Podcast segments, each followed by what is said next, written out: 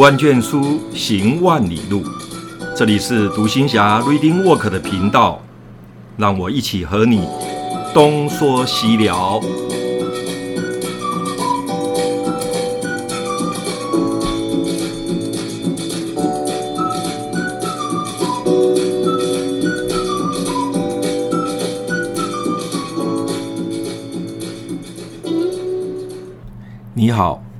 我是独行侠咖啡哥，又到了我们空中相遇的时候了。今天我们来聊聊一个话题，就是宗教。世界上有三大宗教，那么对华人来讲，也就是对我们中国人来讲，啊，最耳熟能详、历史最悠久、传入到中国也是最悠。悠久的就是佛教，我想对佛教来讲，我们应该都不陌生。但是我们发现佛教在台湾或者是在中国大陆，感觉上好像佛教有一些变质，它跟佛跟道教，佛教跟道教好像有一点混在一起了。那我们现在讲讲佛教是怎么传入到中国。是什么时候传入的？啊、为了做这个节目，我翻了一些历史文献，还有一些对宗教有研究的一些呃 paper。那这边有讲到，佛教大概是在公元前六到五世纪的时候，在古印度产生。那这个古印度的范围呢，包括现在的印度跟尼泊尔、阿富汗这这一个区域。那么佛教传入中国的确切时间呢，就是众说纷纷纭了。比较可信的说法就是大概是在两汉之间，哦，就是东汉跟西汉之间，也就是大概公元、呃、一四一年，公元一年哦的的前后，这个说法是比较最为大众所接受的。那么佛教就是在中国的汉朝两汉之间哦传入的。那当时汉明帝哦有一天晚上睡觉的时候做梦，梦见金人，金银铜铁的金，梦见金人。于是呢，他就派使者去求法，并且在啊、呃、中国的白马寺，在洛阳城的永西门啊、呃、永门西永门的西边。那在佛教的历史上，大多是以汉明帝永平十年来做一个呃分界线，好、哦、分界线。所以整个历史我看了一些、呃、文献来讲的话，比较多的研究考据呢，是大概就是在这个时期，就是两汉，好、哦、两汉的时期。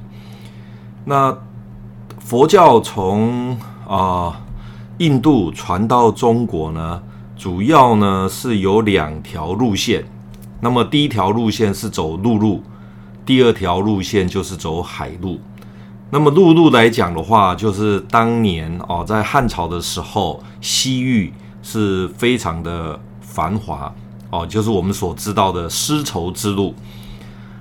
那么汉代在开始的时候就有通西域，比方说啊，张骞通西域。那这个也把中外的经济文化跟交流呢，全面的展开来。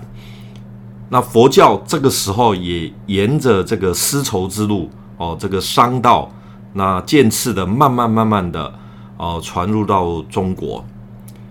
哦，那这是指陆路的路线。那么海路呢，主要是从印度洋经过马六甲海峡，然后过。呃，南洋诸岛，最后到达中国的广州，然后从广州进到内、呃，进到中国，然后再北上到内地去。这条海上的路线，也就是中国禅宗初祖达摩祖师他所走的路线。呃，因着路路线的不同，在中国传播的佛教呢，包括汉传佛教、藏传佛教以及。呃，上部座啊、上座部佛教。那所谓汉传佛教，就是我们现在所知道的大乘佛教，也就是大众部的佛教。那藏传佛教，那我们知道就是西藏，它是属于密教、密宗哦，密教。那上座部佛教呢，就是我们所知道的小乘佛教。那小乘佛教传入中国呢，比较都是在云南、贵州、云南，哦，靠近西南部那个地方，西南边那个地方，那边比较是属于呃小乘佛教。那大概在永平八年，也就是公元六十五年的时候，啊、那个时候汉明帝在位啊，那个时候有一些文献，就是有一位学者叫刘因，哦，他学为浮屠斋戒的记事，在这里面哦，就稍微有提到，好，所以从文献里面来讲，大概追到最远，就是在汉明帝这个时候，那佛。佛教的诞生地方，我们都知道是在印度。那印度是在中国的西部西边，哦，就在西域在过去。所以古代的中国人呢，将印度称为称为西方，或者是说西天。我们常常听到西天取经，特别是在那个《西游记》，孙悟空，哦，那个在这本书里面就有讲到，常常讲到西天取经，西天取经。这个西天指的就是印度。那有些佛教的典籍呢，就称印度叫做西天佛国。那所以说，佛教是由印度哦，经过走，如果以陆路来讲，就是从印度经过阿富汗、土耳其，哦，这样子走西域，这样子传入中国。那么从公元前后到十一世纪左右呢，中国的僧人慢慢的开始接触到佛教。于是呢，就开始大规模的到印度或者到西域的各国去取经，甚至去研习佛学。哦，在这个同时呢，也有不少的印度及西域的僧人，他们接踵而来到中国来啊、弘扬佛法，传递佛教的知识。所以，大概在公元六世纪到十三世纪期间。中国的佛教逐渐形成了自己的特点，并且呢，发扬光大之后，再影响到周边的国家。那么，佛教在中国的鼎盛时期，大概可以追溯到魏晋南北朝的时候。哦，南北朝开始，中国的佛教就开始进入兴盛而且全面发展的阶段。当时的佛教已经遍布了全中国。出家众及在家众呢，在啊、呃、当时呢，呃数量增长得很快。那北方的长安哦，长安它的僧尼呢，大概有超过万人。南方的建业，建业就是现在的南京，它有佛寺数百座。特别是在梁朝的梁武帝，更是大兴佛寺，哦，大兴佛寺宣扬佛法。所以从南北朝开始。佛教就整个开始兴盛起来，一直到唐代是佛教鼎盛的时期。哦，所以佛教在印度呢，大概是在公元十三世纪初，整个佛教就开始在印度慢慢慢慢的式微，然后最后消灭。那原因就是因为呃回教入侵到呃印度，这个时候呢，把佛教就慢慢的把它消灭掉。所以现在在印度来讲，佛教事实上是已经很没落啊，很没落的。可是呢，在中国却因为大乘佛教的传入，大乘佛法的传入，因此在中国得以弘扬且发展，而且发展的非常好。印度佛教传入中国呢，大概有五百年的时间，在这在这五百年的时间。中国的佛教呢，开始发生一些系统性的变化，也就是分开了、分支了。由于每个祖师大德对佛学的领悟及气路的不同，所以逐渐出现不同的法门。那这个主要是因为要对应众生的根气不同，有些根气比较好的，他可能啊、哦、比较适合什么样的呃佛学理论。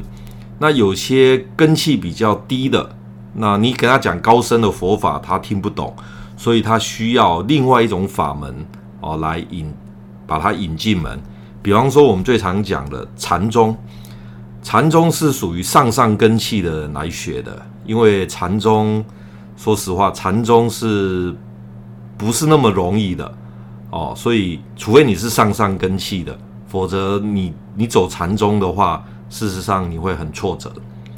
那么，一般比较中下的，在中国来讲的话，净土宗哦，净土宗是以念佛法门为主，好，所以它比较可以让呃中根器跟下根器的人，哦，他可以来接受。所以说，事实上佛教分了那么多宗派，它主要是因为对应众生的根器不同，哦，对应根啊众生的根器不同，所以有产生一些。呃，分流分支出来。那么中国的佛教呢，大概哈有八大宗派啊，比方说啊，有三论宗、天台宗、法相宗、律宗、净土宗、华严宗、禅宗跟密宗，这样一共是八个。那每一个专修的经典不同，禅宗比较着重在不立文字、教外别传的顿悟法门。那么净土宗呢，就是着重在净土五经；华严宗呢，就是以华严经为研习的对象。哦，所以八万四千法门，虽然契入的路径不一样，但他们都同时指着一个方向。好，同时指着一个方向。那么在中国呢，有众多的佛教名山。那么最显赫的就是我们常听到的呃四大名山。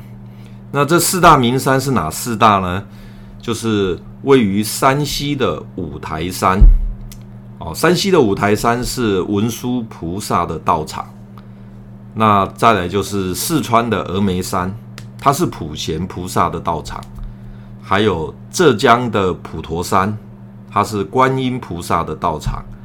哦，那最后就是安徽的九华山，它是地藏菩萨的道场。所以呢，中国的佛教大概有这四大名山呐，啊，是有这四大名山。所以有兴趣的朋友，你可以去啊看一下一些中国的佛教史，它怎么传入中国，怎么影响中国。事实上，佛教它进入到中国，为什么那么比较容易的让中国人哦所接受呢？是因为佛教的理论、佛教的思想跟魏晋南北朝之前哦，之前这时候中国还没有佛教的时候，那个时候就是道教。事实上也不能说道教，是应该说道家。道家的无为思想哦，在整个中国是啊、呃、很很能被接受的。而佛学，佛学有一些大部分的一些观念跟道学哦，跟道家是蛮契入的哦，蛮契入的。所以说，佛教一开始来到呃中国内地的时候，就一般老百姓接受度就比较高，哦，比较高，可以接受到。所以像儒家、道家、佛家三个，常常现在已经把三教合一。那我在看了一篇弘一大师啊的一个传记里面，他就写到说啊，以儒修身。以道养性，以佛修心，哦，就透过儒家、道家跟佛家，哦，来修身、修性、修心，哦，这就是佛教整个整个在中国，哦，不管是上层、中层或下层，都蛮蛮让老百姓跟啊、一些政治人物啊所接受的。好，那我们今天大概就谈到整个佛教传入中国的简单的一个概述。那下一次有机会，啊，我再做一个中国佛教的八大宗派，稍微介绍一下中国佛教这八大宗派它的特色，它沿袭的经典，还有他的祖师大德，哦，他们的的一些公案或者一些历史的呃记载。哦，那这边呢也可以跟哦大家来一起分享一下。好，今天的节目就到这边，谢谢您，拜拜。